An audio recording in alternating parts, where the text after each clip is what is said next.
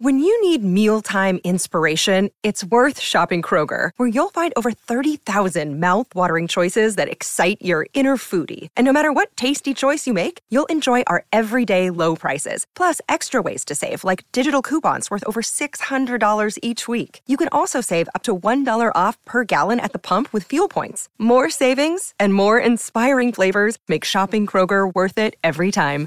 Kroger, fresh for everyone. Fuel restrictions apply. Welcome to the New Books Network.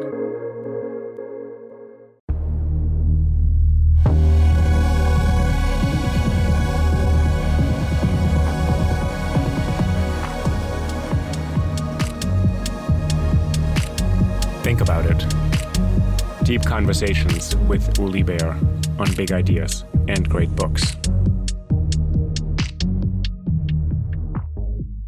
All right, welcome to the Think About It podcast. I'm uh, your host, uh, Uli Baer, and as you know, you can find the podcast on the uh, New Books Network or on Spotify, iTunes, etc., where all podcasts are available. And I'm really excited to have a guest today from Columbia University, Professor Roosevelt Montas. So, first of all, Roosevelt, thank you so much for being here today. Thank you, Ulrich. Really, really great to be here with you. And I want to introduce you, sort of maybe going a bit backwards from your most recent book, which is called Rescuing Socrates How the Great Books Changed My Life and Why They Matter for a New Generation, which is your account of, I guess, your encounter with four thinkers Plato, Augustine, Freud, and Gandhi. And it's your kind of intellectual biography, sort of a bit of a story about yourself uh, and also as the director of the Center for the Core Curriculum at Columbia College, which is part of Columbia University, for 10 years from 2008 to 2018. Has developed and unfolded education, the access to ideas, and a kind of intellectual identity and life of the mind that books afforded me really has been the key to a kind of liberation, a kind of um, a kind of freedom from certain kinds of material constraints, certain kinds of ideological constraints, and certain kinds of political constraints. That is the liberatory power of literacy and reading and education is quite evident in my book, as it is in Douglass's life. And in part, why I wrote the book is to defend the notion and practice of liberal education as an education in freedom. Liberal education as a kind of education that is given to a student not because it helps them get a better job, not because it helps them be more ma- marketable, not because it gives them a particular set of skills, even though it does all of those things. It's given not because of that, but it's given because it is a kind of education that most fully allows an individual to live the life of freedom. It is a kind of education that is appropriate to an individual who is free. And what I mean by freedom is an individual who has the task and the unavoidable task and responsibility of organizing his or her life according to some notion of what is good, according to some notion of the human good. Um, each one of us has to organize and shape our lives with some view of what kind of life is most worth most worthwhile living. And a liberal education is one that is aimed explicitly, self-consciously at equipping you to make those decisions and to make that building of a life the most free and the most productive. Um, so I tell the story of kind of how my education fed into my own sense of self, my own sense of this life I have I have constructed. I, am an immigrant, came to the United States from the Dominican Republic as a as a 12 year old boy, child, teenager, preteen, um, poor, not speaking English, um, really on the margins of economic, cultural, political American society. Um, and I've gone through a process of sort of integration, but also building of a life and education, reading. And these four authors that I discussed have been quite decisive in the way that I have put together a life. So this book is an argument for why education like that matters, especially for people like me from marginalized communities, and how in this one instance, certain of those of those authors played a key role in uh, in my my own development. It's very powerful the way you frame that to to talk about how education can be a way to find and enact one's own freedom. And if you maybe can say a little bit more about that, you, you arrived, you're, you know, you come from the Dominican Republic and then you go to Columbia College and you tell the story of how these encounters which, which with great thought, which is ultimately what Douglass recounts in his book as well, give you a sense of self that is sort of determined by yourself and not over determined by other things. Yeah. You also said yeah. you are from a marginalized community or have the immigrant experience. So those things are kind of interacting. Yeah, yeah. Um, there's often a kind of a view that people from economically disadvantaged or underprivileged backgrounds should be steered towards educations that are super practical, professional, market based. That the kind of cultivation and reflection on philosophical ideas, on literature and art so this is kind of a luxury of the elite. Um, and it is that idea is so insidious and so poisonous. And it is an idea that has a deep pedigree in a tradition of educating working class people for obedience, for docility, for not asking questions. Um, so part of what I hope the book does and my story does is to say, look, um, people from marginalized communities especially benefit and are especially in need of precisely the kind of education that focuses on political agency and personal freedom writ large. Um, an education for thinking, an education for asking questions, an education for critically examining the social structures and the history of society that has put us in the place that we are and that and, and to deny access or steer away um, individuals, especially from those communities, from this type of education is, is, is nearly criminal.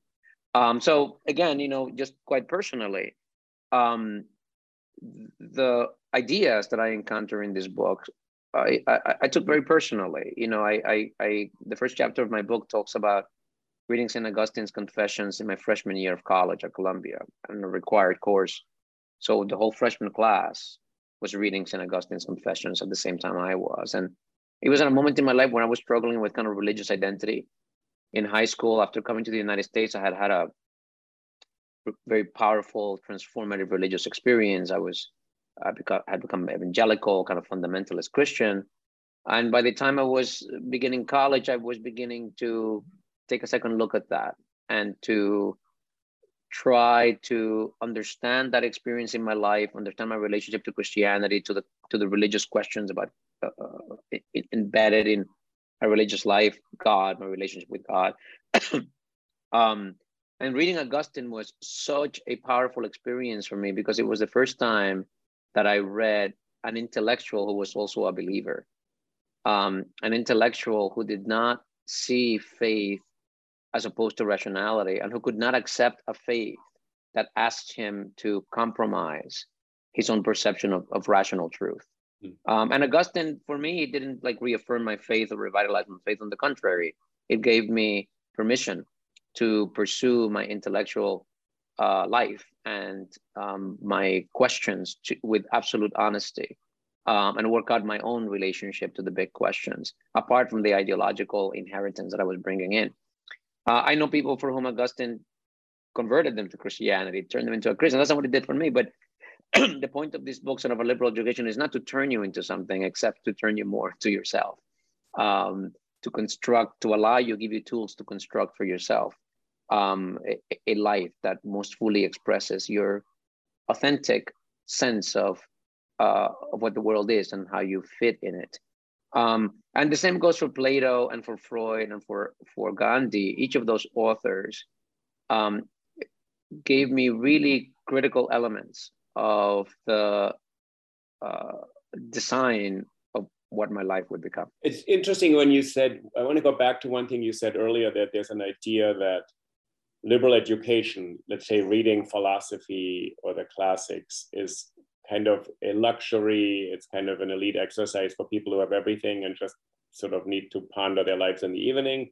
And you said there's a political dimension to keep people in their place in a way. You said docility to, to Yeah. educate them in docility, acquiescence, and sort of say, I'm I'm fine with my lot, and I'm just gonna try to make make my life work every day. Can you say a little bit more about how you came into Columbia? And Columbia is interesting because this was imposed on you in a way. You didn't have a choice. You didn't Right. seek, seek out a class on Augustine, right? You Right. had to just read that book. Right, right. Um, in the Dominican Republic, if I had been in the Dominican Republic, I and would have gone to college, which people in my generation were begin to beginning to do. My parents didn't. My parent, my father did a six has a sixth grade education. My mother did some high school while I was a, a child, kind of in, in night school. Um, but my generation was beginning to go to college, and and if I had stayed in the Dominican, Republic, I w- I would almost certainly have been an engineer or a lawyer or a physician. Um, most likely an engineer, because that w- that was seen as kind of the most practical, um, the most practical thing. And the idea um, that that's what education is for, that education is about doing things, and particular, particularly professional education. If you think about it, well, the Greeks drew a distinction between liberal studies, studies that concern freedom, and servile studies, studies that that that that concern uh, uh, a craft or an occupation, um, and that is non-liberal education. So it is valuable, especially it is valuable for people who do not come from privilege. Like it is important, empowering, and appropriate that such students have access to educations that allow them to get out of poverty. Um, problem comes when we think that that's it. That's what education, that's merely what education is. It denies and in some sense violates the humanity, the potential of individuals. Um, there is, in my view, a sort of inherent impulse towards freedom and self-determination in every in every individual. And a liberal education recognizes that, honors that, works and aims itself at that. Um, one thing I like to emphasize uh, is that I'm not arguing for liberal education instead of a practical education, but for liberal education as the foundation of a practical education. If you do want to become just a professional academic the way I did, sure, you can you can do that. But that's not the point. The point is that whether you're a lawyer or an engineer or a businessman or a computer programming programmer or even a plumber, that whatever occupation you do, your education in that craft is rooted and emerges from an immersion into the fundamental human questions that we all have in common. Um, and indeed, if you're going to get to the highest levels of achievement of any profession, it is those questions that you're going to be tackling it with. Those questions lie at the forefront of any profession, of, of any craft. Um, so you know the the the even today you see this. I work with high school students every summer who are low income, first generation, and I'm always struck by how much in our educational system channels them towards STEM fields. If you're a good student in an urban school, low income, and and and you have some kind of aptitude for studying, there's all there are all these mechanisms to channel you Mhm. into away from liberal education away into an education and just doing things. Um, and again, it's not that there's anything wrong with that. That's necessary, but you need an education not just in doing things. You need an education in thinking about stuff. Let me ask you something here. So when students are steered into STEM fields, and for the reason that you said is a legitimate reason to say this is a career that pays well, you'll have, uh, there's a lot of need for it, you can improve society. But you said that liberal education gets us in touch with or activates something you said is innate to human beings freedom Mhm. sense of freedom self-determination what i'm really curious if you can say a little bit more about that it's both innate to us the sense of freedom the sense of self or dignity and at the same time it can or has to be awakened in us there, this, Mhm. there seems to be a strange relation because we have that when you were a 12 year old boy you came to america you moved Yeah. to six Yeah. years later you go to columbia college and you know who you were you knew and it's not like Yeah. you could have said oh this teenager didn't know what freedom would have meant, but you still needed to be brought into yourself to activate that, or yeah. There's a passage in in Plato's Republic in which Socrates says to his interlocutors, you know, education is not what people think it is, like putting knowledge in, in into people the way that you might put like sight in blind eyes education actually takes for granted that sight is there, but that it's looking in the wrong direction. Oh. And education is the art of turning the whole soul in the in the right direction so that it sees truth in the case in the way that, that Plato puts it. And I think that that's really profoundly true.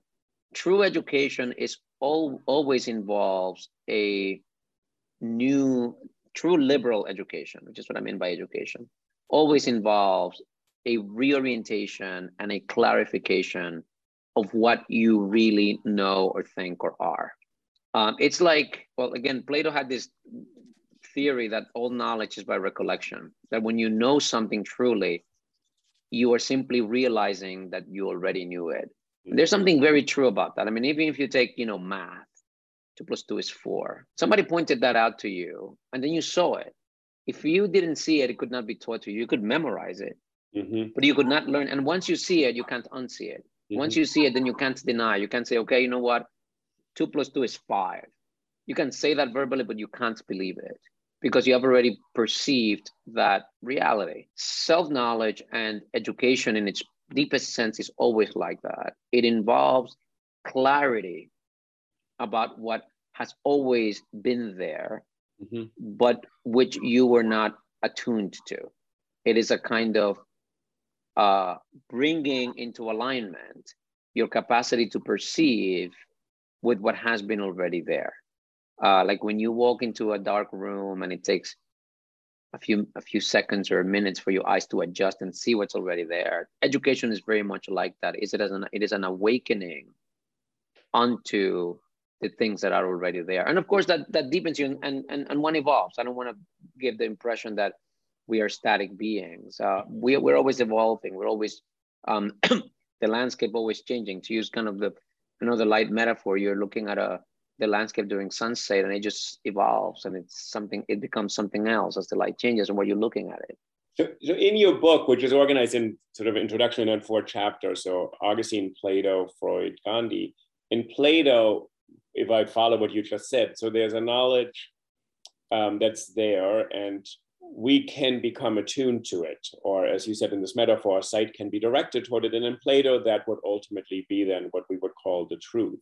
And if I can shift you just because it's such a great constellation of authors. And so the Freud chapter, you said something right in a minute ago. You said you have to become attuned to it. It's in you, but you're not aware of it. And you talked in the Freud chapter how Freud showed up as a reference in a summer course, and then you start reading it, and then you actually go into psychoanalysis with the caveat that this may not be the the whole solution to mental suffering and all that. But yeah. if we stay with the idea that Plato gives you the sense, I will you will become attuned to the truth.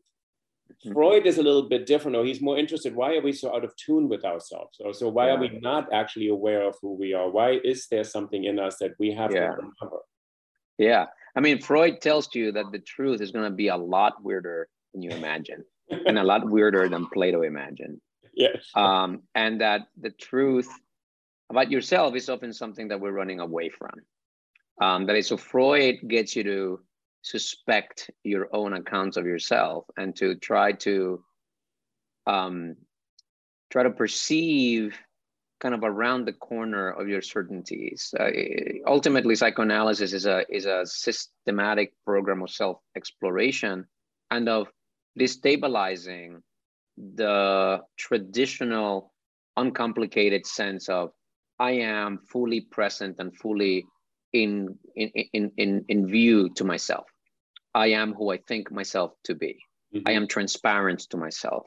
Freud, I think, demonstrates irrefutably, demonstrates beyond. Um, I mean, there's a lot of there's a lot of stuff in Freud that's off, that's kind of wrong, etc. But this point, which is a central feature of Freud, I think Freud uh, demonstrates beyond doubt that you are, in fact, a mystery to yourself. um, and that there are vast areas of selfhood, of mental activity, of personal beingness of myself that are actually occluded from me, and that through systematic investigation, I can make some headway into them. I can discover things about myself that I didn't know about that, that I didn't know before by paying attention. Um, so Freud added a whole new dimension to the Socratic injunction that the unexamined life is not worth living. What an examined life would mean, I think after Freud, is a fundamentally more complex and um, there's a whole the whole dimension there that's not in that that's not in in that's not worked out in Plato that that I think Freud taps into. And if in the Freudian model we uncover something about ourselves that surprises, often startles us, sometimes disturbs us, it what is the self that is then uncovered? Or is there a sense in which you think and sort of your own your own going through psychoanalysis is it doesn't seem to me like he wants to get you to a stable ground and then once you've done that you've done the work then you know yourself you are identical to yourself you have this authentic sense and you're done and freud yeah. is very unending about it right Right, there is absolutely something unending about it. Um, thank God, because if you, if you, if, if you, uh, the moment you start growing, you're you're dead. The moment you, if you think you have figured it all out, there's no more room for uh, growth, and there's no more freedom. In fact, um, you're already locked into some predetermined uh, configuration of what and who you are. Which let's, um, let's, I just yeah. want to emphasize what you just said. It's, it's a very Freudian idea that if you figured everything out for Freud, that's stasis, that's immobility, that's death. But you said yeah. there's also no freedom in that. That actually yeah. freedom isn't found as this fact or this knowledge and say this is my freedom. But what you're saying, if you have you think you've figured it out, you actually don't have freedom. Yes, I you know in in in in uh, to adapt something that Emerson said, but I think it applies to Freud. All truths about the self are initial, and none are final. Um, truths are initial; they're starting points for new vistas. They're they're they're new grounds upon which you can stand and look out from. Um, the difference between education, liberal education, and religion is that religion purports to give you to give you the answers. Uh, religion or an ideology. Religion is one you know particular brand of ideology where you already know the answer before you've encountered the questions. You already know the answer regardless of what the the investigation of the subject reveals. Um, the investigation of the subject can only legitimate, can only reinforce, can only substantiate what you already know. Um, and that is yeah, I think that is that that is a curtailment. It is a restriction. It is a deadening mm-hmm. of this capacity for improvisation, for freedom, for growth, for change, for flux. Um, yeah. And if Emerson, this idea that the the the self is the discovery of the self is is initial, it's a beginning of something new religion would be a counter. What about politics, where actually identities are sometimes marshaled to create solidarity or alliances to sort of say, I am a, I am an American, or I belong to this group, I identify myself yeah. as such, as a, as a way to stabilize something, to say others can identify or, right. counter to that. So I just. Right. Yeah, it always becomes problematic um, you know, Benedict Arnold, Arnold, the great kind of theorist of, of nationalism, has this phrase imagined communities. That communities are in some way fictions, they're in some way imagined, they're in some way um, abstractions that we create and we sign up to through a kind of suspended disbelief. Um, my old teacher, Gayatri Spivak at Columbia, has a phrase that captures this, I think, quite lucidly. She uses the phrase strategic essentialism that sometimes in political activity, you strategically deploy a kind of essentialism, a kind of let's make believe that we are the same. Let's make believe that we are part of this collective identity in order to be to mobilize collective will, collective power. Um, and um, you can see that. And, and, in fact, all political movements, even you know, e- e- bad ones that lead to oppressive, fascistic, genocidal mobilizations and good ones that you know organizing against slavery. Um, as, as douglass did you know the abolitionist movement in america a mass mobilization against this moral outrage. All mass mobilizations involve this kind of strategic essentialism. And some people don't see the strategic. They only see the essentialism. Mm-hmm. um, and that that will almost always end in, end in trouble um, when people subsume their own their thinking they subsume their individuality they subsume their capacity or ability or willingness to question the consensus. Um, you i think head down a bad road. Yeah. It's interesting. Gayatri spivak who's a your teacher and also your colleague at columbia university when she says it's strategic essentialism and then who is the person or who how do you decide this is going too far, this locks people in rather than enables them. So if you think about the great freedom movements in this country, so you start with, you know, the sort of first of all indigenous protest against you know sort of colonial rule. You have the african american struggle for abolition. Then you have the women's uh, you know fight for the vote and political emancipation. And at what moment do these movements in Gayatri Spivak's idea, you have to essentialize this identity for the moment. Even though mm-hmm. people are from so many different backgrounds, they maybe don't share one thing except this idea that we deserve to be equal and free. Yeah. And at what moment does it tip into this becomes a constraint? And I think what's interesting about what you're saying, where we are now in around the globe in these cultural and political movements, that people yeah. sort of identify with groups and then they sometimes find themselves sort of backed into a corner and say this group right. not including other other identities. Yeah. I mean you can see the dangers in that in the way in which american progressive the extreme progressive american left has become in some corners just kind of shrill and hysterical and intolerant and illiberal right? Kind of taking liberal commitments to an illiberal place where then you are no longer willing to talk, willing to debate,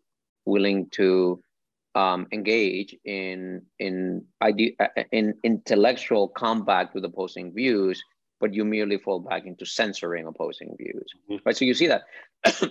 I pointed out on the left because that's kind of my tribe. That's where I live. you don't even need to talk about the right because that's kind of it's so endemic and so characteristic of the of, of the right the right end of the, the spectrum. Um, but you see that it is, and it is when the strategic and strategic essentialism gets gets lost sight of, and of course the first to go is the intellectual. Mm-hmm. Um, the intellectual whose job it is to raise the difficult questions, to um,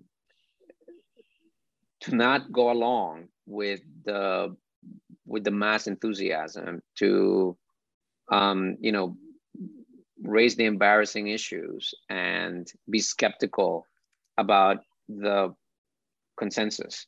Um, that is the job of the intellectual and it's a dangerous job. Yeah and I, I, listening to you i'm thinking do you think people get concerned that intellectuals and people like us and we kind of over examine everything and then we keep on saying well you know what is really the ground here? And there's a kind of endless question and the Emersonian idea it's just it's just the initial move and the freudian idea the process is unending. What if you just want to sort of live your life and at some point say okay we cannot just be self-interrogating always. I want to get things done i want to have an alliance i want to get my liberation and be done with that. And yeah yeah. I mean i i don't think that that thinking need and typically is paralyzing. You do encounter that, you know, whatever the classic Hamlet problem. Mm-hmm. Can't can't bring myself to act because I have to think about all the different possibilities and ramifications and implications of everything. So the so the moment passes. Um, that's certainly a, a, a phenomenon. It's certainly a, a thing, but it doesn't seem to me that it needs to be or that it is kind of characteristic that is a necessary implication of intellectual activity uh, because the fact is that we're always acting on provisional grounds. You're always acting on the best insight, the best information, the best sense that you have. The point is to remain open to shift, to change your mind, to see things from a different angle. It doesn't inhibit action. What I think it does inhibit is a kind of fanatic certainty about mm-hmm. the correctness of your action, mm-hmm. um, which is, you know, one of the reasons why again, you often have the more informed wing of the political spectrum be less politically effective than the fanatic, mm-hmm. um, ideological, completely certain um, segment. You know, the and in America, you get the the right is often way way more effective, um, even with less information, like the climate deniers and the and and the um, hard um, anti-science uh, can be more effective politically organized because they're certain um, than some people says, yeah, well, the vaccines are effective, but you know they're they're 85% effective and they reduce mortality rates here all the charts, but they're not. They, they, you can still get COVID uh, from them. And yes, you know a small percentage of people have side effects. You know when you reality is messy, and when you are alert and and and and aware of that, it can make you less effective than when you are just ignorant or or willfully ignorant to the facts.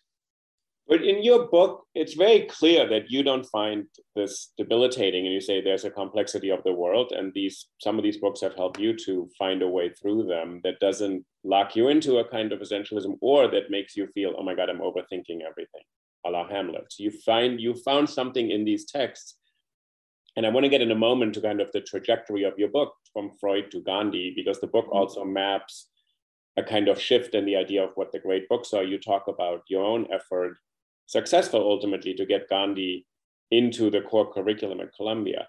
But you seem to have drawn when you were initially in that program, I guess, in you know at Columbia as a freshman, you thought there was something really exhilarating and liberating, and it wasn't just thinking for its own sake. It wasn't paralyzing.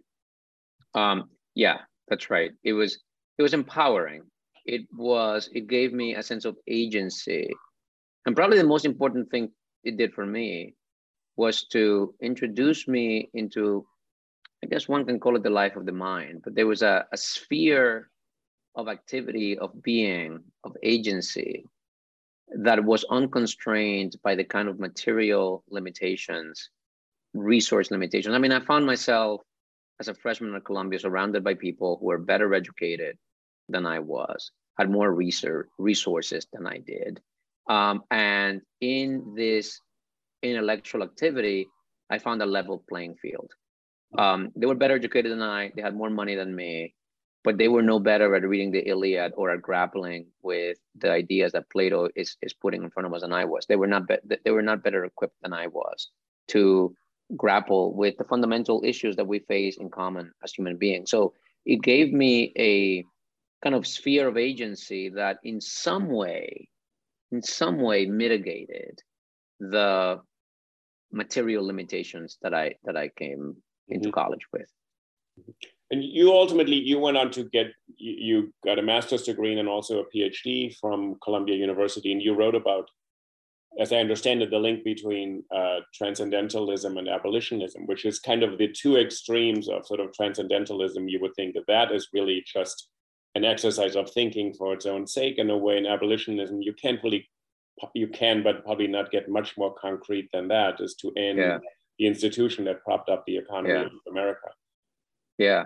Wait, th- that's a good example in which these two things can work together. The, the abolitionist movement, and this moves us close close to Douglass, but the American abolitionist movement, um, the, the the face of abolition abolitionism that precipitated the Civil War really gets started in the early 1830s around the figure of William Lloyd Garrison, who is a religious thinker and a kind of firebrand who is preaching a kind of moralist and absolutist anti-slavery position. So absolutist that William Lloyd Garrison wanted to leave the Union, wanted to Massachusetts to secede immediately. His banner was no union with slaveholders. He called the American Constitution a pact with Satan and a covenant with hell. Um, and that's the movement which Douglass first becomes politically activated in. But keep this, yeah. I want to keep this quote for a moment. What does Lloyd Garrison call the Constitution here? Just to sort of say how provocative a, a pact, A pact, yeah, a pact with Satan and a covenant with hell. Okay, and then does he does he throw it out and says we got to reinvent our country, or how he does burns he burns it? He, he burns, burns, it publicly. He okay. burns the Constitution publicly. okay. Um, and he says, so perish all compromise with tyranny. wow. because the union was a compromise with tyranny, which okay. he rejected. Okay. Now, because of this, Garrisonians don't participate in politics. They don't vote. Mm-hmm. They don't believe in the congressional mechanisms for reform. They mm-hmm. they think that the union is rotten and illegitimate, and that to participate in the democratic mechanisms put in place by the constitution is to legitimate, to recognize and legitimate and support the system. So that's Garrison. Now, after the 1850 Fugitive Slave Act, which the Fugitive Slave Act, which is a terrible, inhumane, just barbaric act of Congress, but it was a boon to the abolitionist cause. It was like throwing gasoline on the abolitionist embers that were burning in politics. And the abolitionist movement explodes and sort of becomes mainstream. So give us a sentence on the Fugitive Slave Act. What does it change for Americans everywhere? The Fugitive Slave Act put teeth behind a provision in the Constitution for the rendition of slaves. So if a slave escaped his or her master and went to a free state, in the Constitution says it says that the master has the right to go and retrieve that, and that the state authorities cannot kind of impede that. They have to in fact collaborate.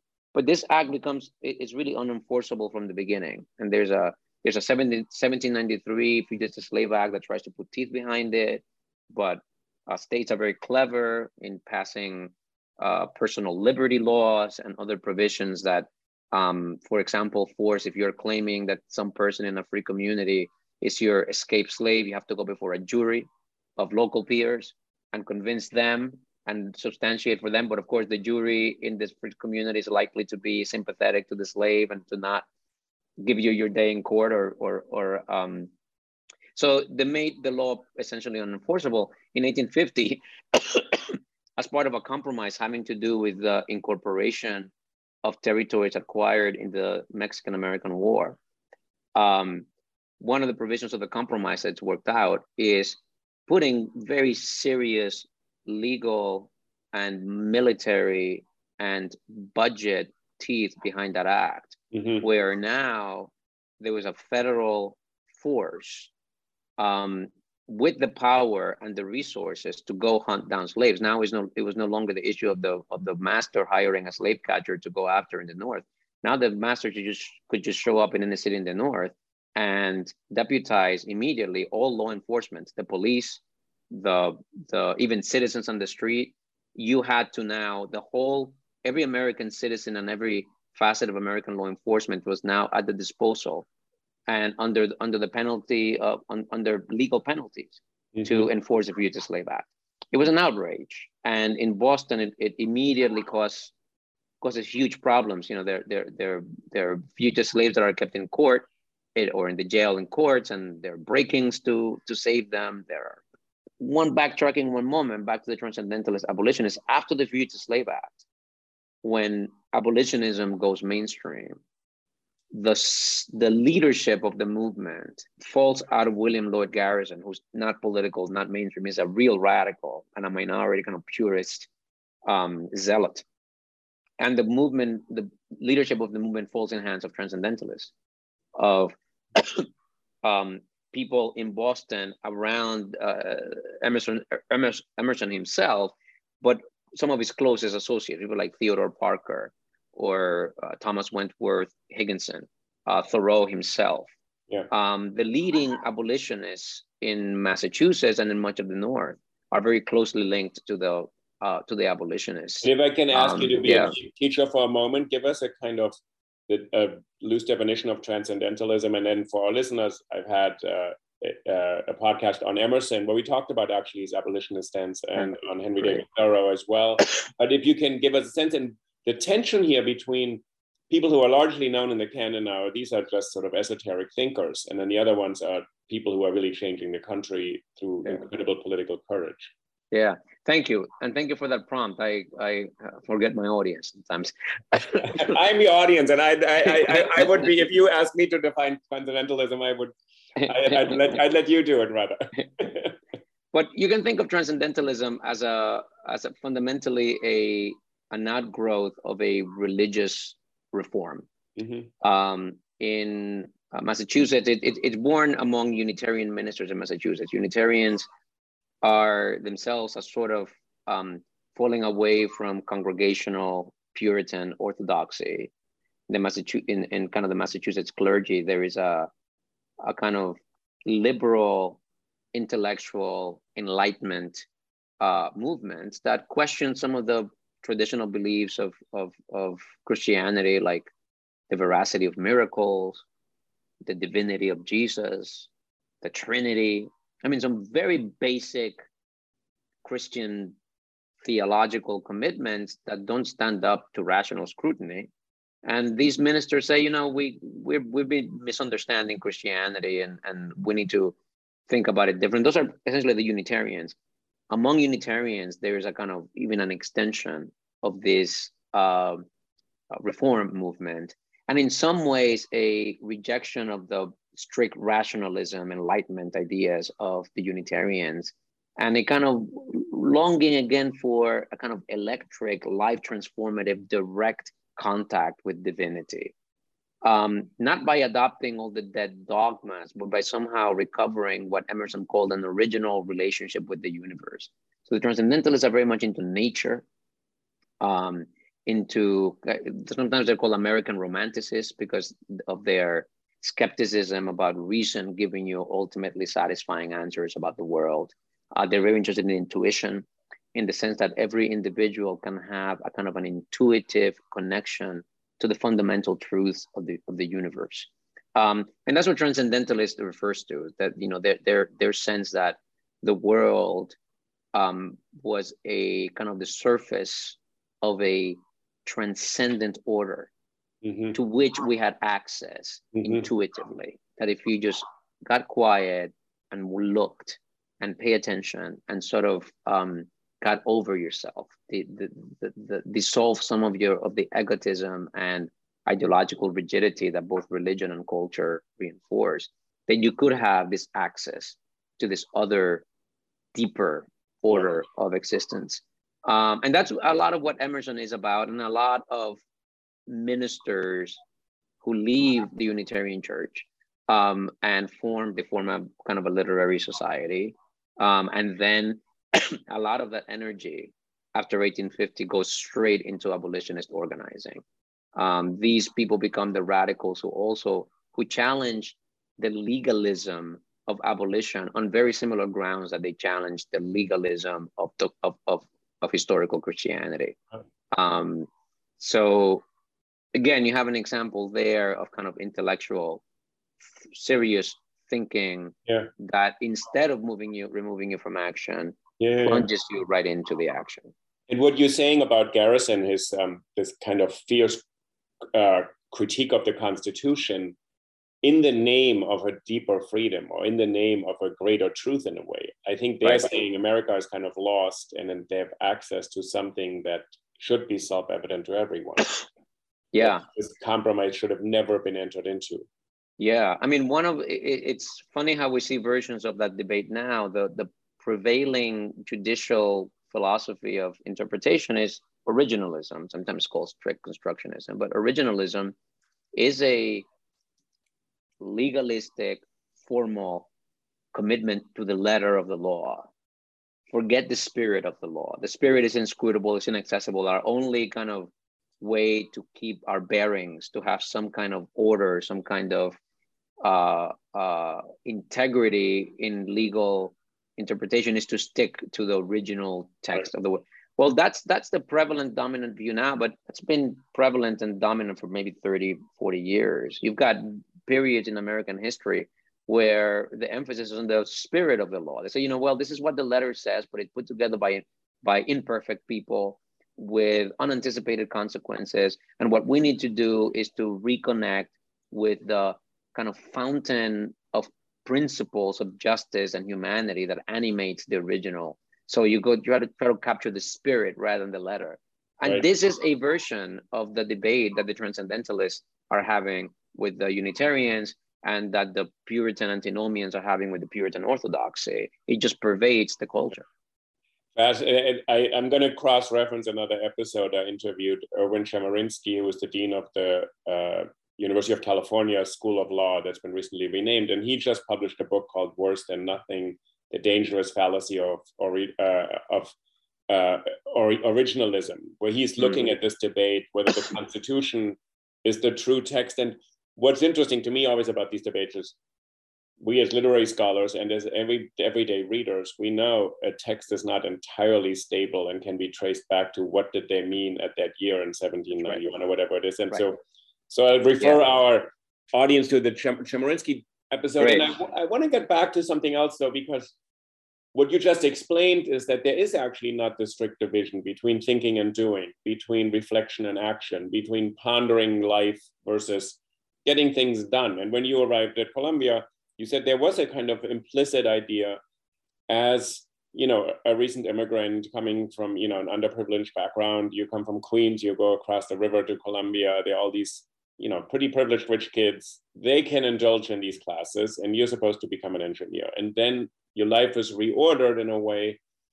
And then to jump ahead later on you actually manage this entire program for years and years and years. And i'm kind of interested how you thought you switched from you actually chose a life that you know you seem quite happy and so this set you on a path that you probably didn't see when you were 18 years old.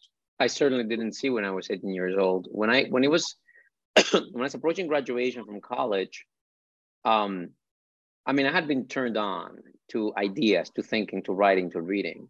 And I couldn't believe that it was senior year, that I had another nine months to do this. And then I was going to have to go out in the world and, and, and, and leave the classroom, leave reading, and start working or something. Um, and I remember going to my academic advisor.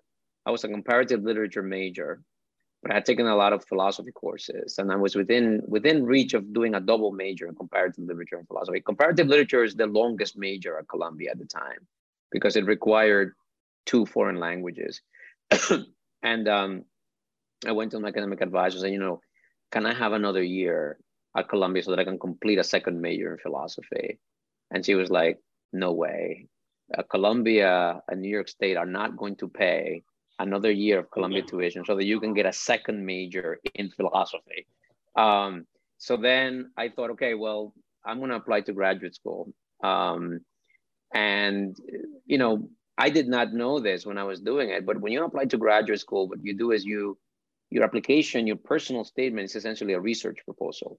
The personal statement is a uh, statement of the questions that you want to explore and study and investigate as a researcher, as a PhD student. I did not have such questions, such defined fields of investigation and corpus of, of, of, material that I wanted to, to research so that I could produce a PhD dissertation. I just wanted to keep following my curiosities, reading, thinking, writing about big ideas. So I looked around, I looked at philosophy programs, um, realized that American philosophy was dominated by analytic philosophy, kind of the kind of philosophy that was least interesting to me. Um, and then I looked at English, and English seemed like the Wild West. Nobody knew what English was about. Nobody knew what the corpus was, what the critical methods were, what it is that you were supposed to master as a as an English PhD. So I said, this is it. This is the field for somebody who doesn't know what they want. And I put together a very shoddy application to graduate school, but but managed to squeak squeak by and enter the Columbia program. One of the reasons that I wanted to go to the Columbia program is because I knew that a couple of years into the PhD program, I would have the opportunity to teach in the core curriculum, that very program that had been so transformative for me. And so it happened. I third or fourth year of graduate school, I taught my first literature humanities, humanities class, and it was an absolute thrill. I loved it. The students loved it. It was, it was like heaven. Um, I could not believe that this could be a possible kind of profession. This turns out it's not quite a profession uh, because teaching general education courses like that, you don't get tenure doing that, and there are no jobs doing that. That's another story. Um, but I was really so committed and so um, invested in the core curriculum. Now I was not only a teacher in the core curriculum, I was an alumnus of the college. Um, so I began to get involved in kind of the curricular committees that oversaw it, always took an active role in discussions and conversations. Um, when I graduated with my PhD, that uh, right around that time, Columbia started a new postdoc program where people can come and teach for a couple of years exclusively in the core curriculum mm. as a as a faculty member, not a tenure track, but as a faculty member. So I applied and got one of those positions. So then I was teaching full time in the core, fresh out of grad school. Continued to be involved in the core curriculum. Organized a conference at Columbia. I was curious how other how other schools did this. So I just kind of organized a, a group of other instructors did some research about how you know what St. John's did, what Stanford did, what Yale did, and um, got some money to bring all these people together to spend two days at Columbia. In some ways, for my own education, to learn how other people faced and, and answered the questions that that I was lively lively engaged engaged with in a lively way. Well, I, I, sometime after that, towards the end of that appointment, um, the the previous director of the program, which is an administrative position, it's an associate dean of the college, was leaving. And I was essentially invited to apply to the to the position, which I did. Um, so I ended up leading, directing the program, being the chief administrator for the program while, while continuing to teach in it. And I did that for 10 years. And, and, and that was really a profound education into all of the debates and institutional structures and impediments and politics that um, sort of frame the humanities and frame undergraduate education in America. I want to touch on one thing from this experience that you described, where you go from being a student as a freshman to becoming an instructor as a, as a graduate student, then getting your own PhD, and then becoming the administrator for a long time, where you were part of all the discussions which are internal to one institution. Is this the right way to do it? Should we keep on doing it? Uh, or should we just scrap it? To the larger cultural debates what does great books mean? Is it just a bunch of dead white males or is it supposed to be something else? You have a very funny footnote about a renowned New York Times columnist who said this is not really Western books because the, and then they sort of defended themselves having done zero research saying, oh, you're teaching the Holy Quran, therefore not Western. but what I really liked in your discussion of your time there, you said you spent a lot of time listening to students. You clearly had two roles, several roles. You were the administrator, you were a teacher, you also had been a student in the program, and you come from an what's called an underrepresented background. Let's say you're from the Dominican Republic, and some of the students brought those questions to you that are very alive in the culture today. So this is just a bunch of dead white males. Why are we having to read this? And then the last chapter of your book is also not quite a dead white male. It's Gandhi. It's Mahatma Gandhi. Great. So it's very different. But can you say a little bit about that? You listened, and it, I like that you actually seem to listen with real, genuine interest to say they're bringing a concern, and I'm a teacher. I would like to hear their concern rather than yeah. shutting them down, saying you don't know yet what's good for you. Let me impose this. Right. And that was really key. I mean, I so often students organize uh, protest or opinions based on a sense of justice and a sense of fairness and a sometimes simplistic, sometimes poorly informed, but but animated by this kind of thirst for justice. And so often they are kind of dismissed and condescended to. And um, huge mistake. And, and, and I especially I am sensitive to how many people who support traditional curricula are guilty of that condescension, mm-hmm. of that um, you know, this this kind of image that undergraduates are fragile and snowflakes and kind of spoiled brats who just want affirmation and and and praise and um, I think it's. I think I want to add. I think yeah. I want to add one thing. Sorry, Oswald. I think I want to yeah, add. Yeah, yeah, yeah. I think the criticism is also, and I think you're right. People who defend a traditional curriculum say those kids are snowflakes, or they want identification. They want to see themselves reflected and they right. can't find themselves. And what right. you just described the last 40 minutes, you found yourself, parts yeah. of yourself in Plato and Augustine and Freud. Right. We haven't talked about Gandhi. So it wasn't that you said, I need to read something. I mean, how could I identify with Augustine? You know, like uh, it's not exactly in my lifetime, my life experience, but the students are also putting pressure on this curriculum saying, I don't see myself here, right? Exactly and they're right to do that. Um, that is, there is a serious problem with the traditional canon. It is white, it is male, it is elite. Um, and I think we know enough. Marx is kind of the big revelation in this. that your ideological constructions of the world are going to be informed by your class position. You can't you can't work yourself out of that. Um, so there's a there, th those are big and serious problems, and students wants to know uh, why is it that we select these texts and we say these texts ought to command the attention of every student. Uh, when there are no black people there, when there are no women there, when there are no people that that that represent kind of the struggles of the everyday person that we're committed to and that we as a society want to advance absolutely legitimate questions that that, that we need to take seriously and answer not simply brush them off um, there is a um, kind of a second set of problems which comes from the fact that this tradition of classics of the canon has been embraced and deployed as a tool of white supremacism, as a tool of colonial exploitation, as a tool of conquest of often brown people. So there's a whole other also legacy that this is loaded with. So when students come with those concerns, you better take them seriously and you better have good answers to why those texts are still worth reading despite those on the one hand failings, on the other hand accretions of misuse.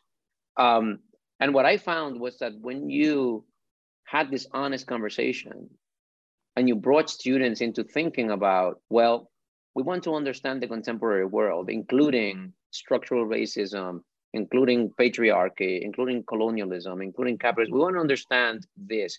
Where did it come from? How did we get to where we are?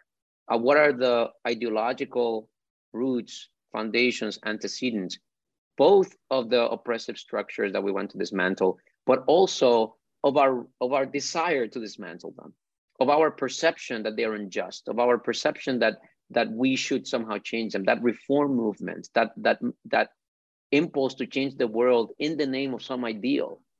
Where do those ideals come from? Well, it turns out that both those ideals and the structures that we're trying to dismantle come from the same place.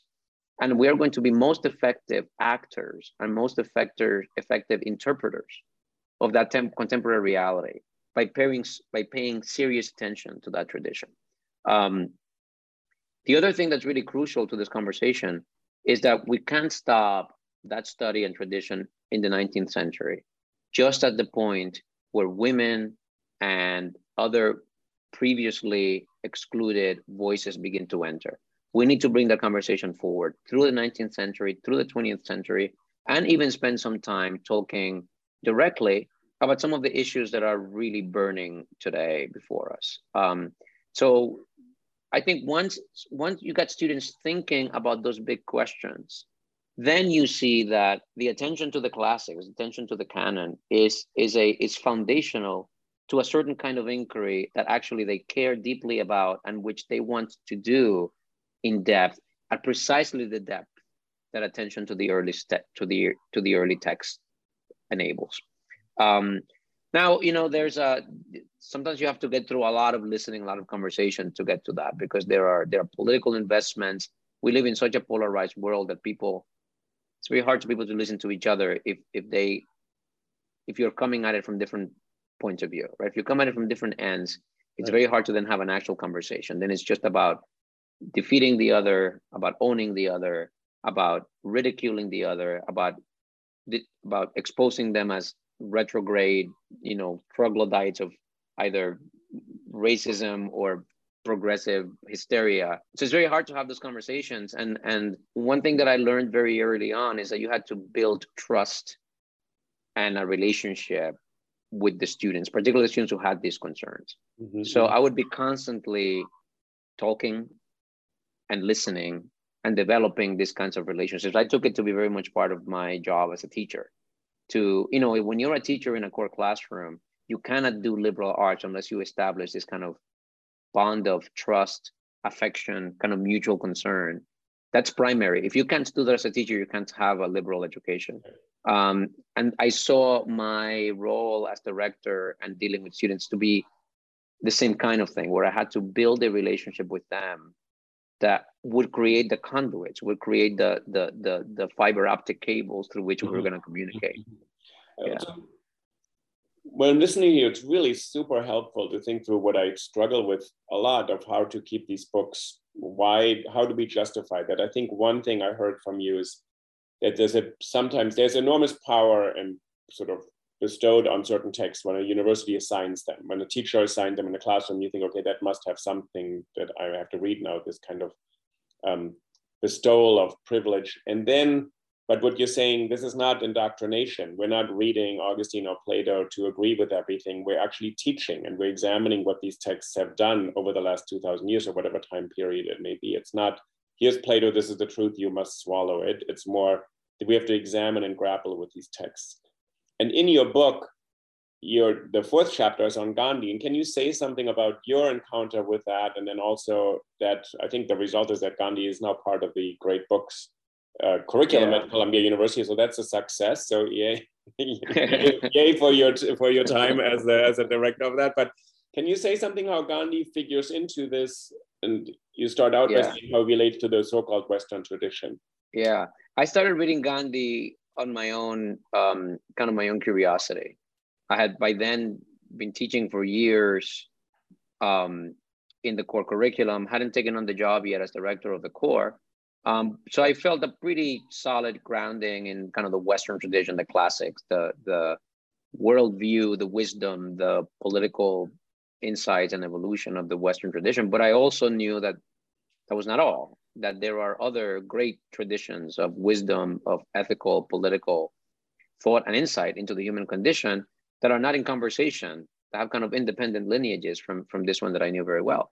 Um, so I was curious to, excuse me, I was curious to uh, educate myself a little bit, to broaden myself. So I started reading Gandhi because Gandhi is a unusual, extraordinary figure in a lot of dimensions, but one of them is that he is totally immersed in this tradition of Western jurisprudence, Western ethical philosophical thinking. He's a big, big reader, educated in England as a as a lawyer, um, but a deeply religious man, a a you know a orthodox Hindu, rooted, grounded, committed 100% to this other tradition of ethical, political, communal, um, religious thought. So um, Gandhi was a complete revelation for me in opening up this, giving me an initial entry point to, into a whole different way of thinking about questions that I've been thinking for years. Gandhi was very personally meaningful for me too, even though I gave up Christianity as a young person. I've never lost a taste, a longing for a kind of spiritual inquiry, a kind of way of understanding myself and my existential condition as a human being in society in this world. And Gandhi was also very, very uh, nutritive in in my own kind of spiritual development. Um, I began to teach Gandhi as a way to end the sophomore contemporary civilization curriculum on my own. There's a little bit of uh, leeway every instructor has to maybe add a text or two. So I added Gandhi. And other people in the core curriculum began to do it as well. Um, and we sort of began to kind of get together and talk about how how well Gandhi worked and to kind of talk to other people about doing it and and over over a period of, of years Gandhi had become kind of a natural mm. um, possibility for inclusion in the required curriculum and when the when the I, I guess I think it was in 2012 when one of the periodic syllabus revisions came up I remember how how remarkable it was that there was pretty complete unanimity. There was there was virtually no debate hmm. about mm. putting Gandhi in. There was certainly nobody opposed. The only, you know, whenever you add something, you have to figure out where you trim elsewhere. Yeah. Um, so there was that discussion. But but um, Gandhi has been there, and I think it's a tremendous way to end, both because it alerts students to the fact that the Western tradition they have studied in the core is not the end all and be all. There is a whole other, um, there are whole other kind of conceptual universes for them to explore and encounter on the questions, approaches to the questions that they've been facing. Um, and there's some also something more specific about Gandhi that I that I appreciate a lot, which is Gandhi has this commitment to above all, the notion of truth, but also human virtue, morality, nonviolence. He has this profoundly redemptive view of the possibilities for human transcendence, for human achievement of justice, for human achievement of a kind of virtue and goodness in this world that has political implications. And so much of the European 20th and 21st century revolves around dismantling notions of truth and virtue and yeah. excellence and a kind of ascendance of a kind of crude philosophy of power, uh, the, the, the, the dismantling of, of any grounding notion except power, mm-hmm. politics, society, mm-hmm. Personal relations as being ultimately struggles for power without any grounding in any other transcendent value.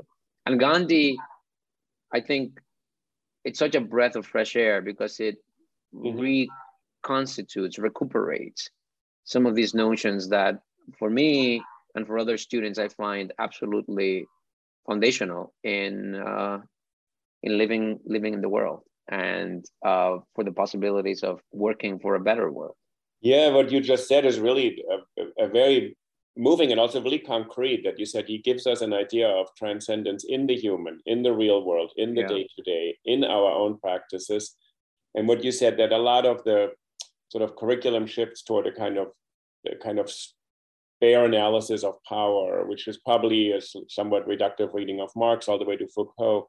But I, when I've taught Foucault, for example, who's sort of the go-to choice for power, um, and uh, there's a there's a there are moments in Foucault when he talks about literature or art where he says this is yet unknown to us, and he leaves the book, and you're sort of thinking, wait, wait, aren't you supposed to be the one who maps power everywhere in us, out?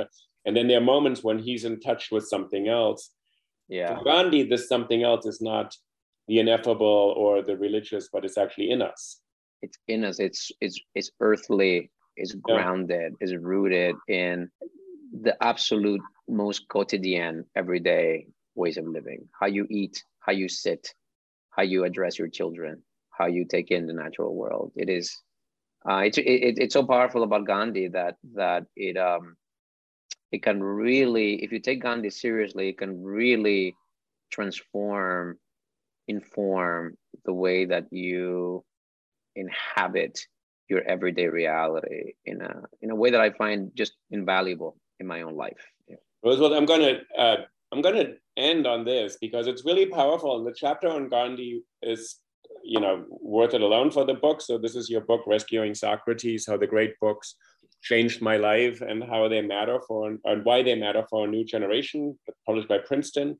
Um, and I just want to recommend it. It's this kind of I, it's both your personal, very personal um, sort of biography, but then also a very spirited defense for the imminence of the value of these great works in Augustine, Plato, Freud, and Gandhi as examples of what reading can do for us and how we can be transformed.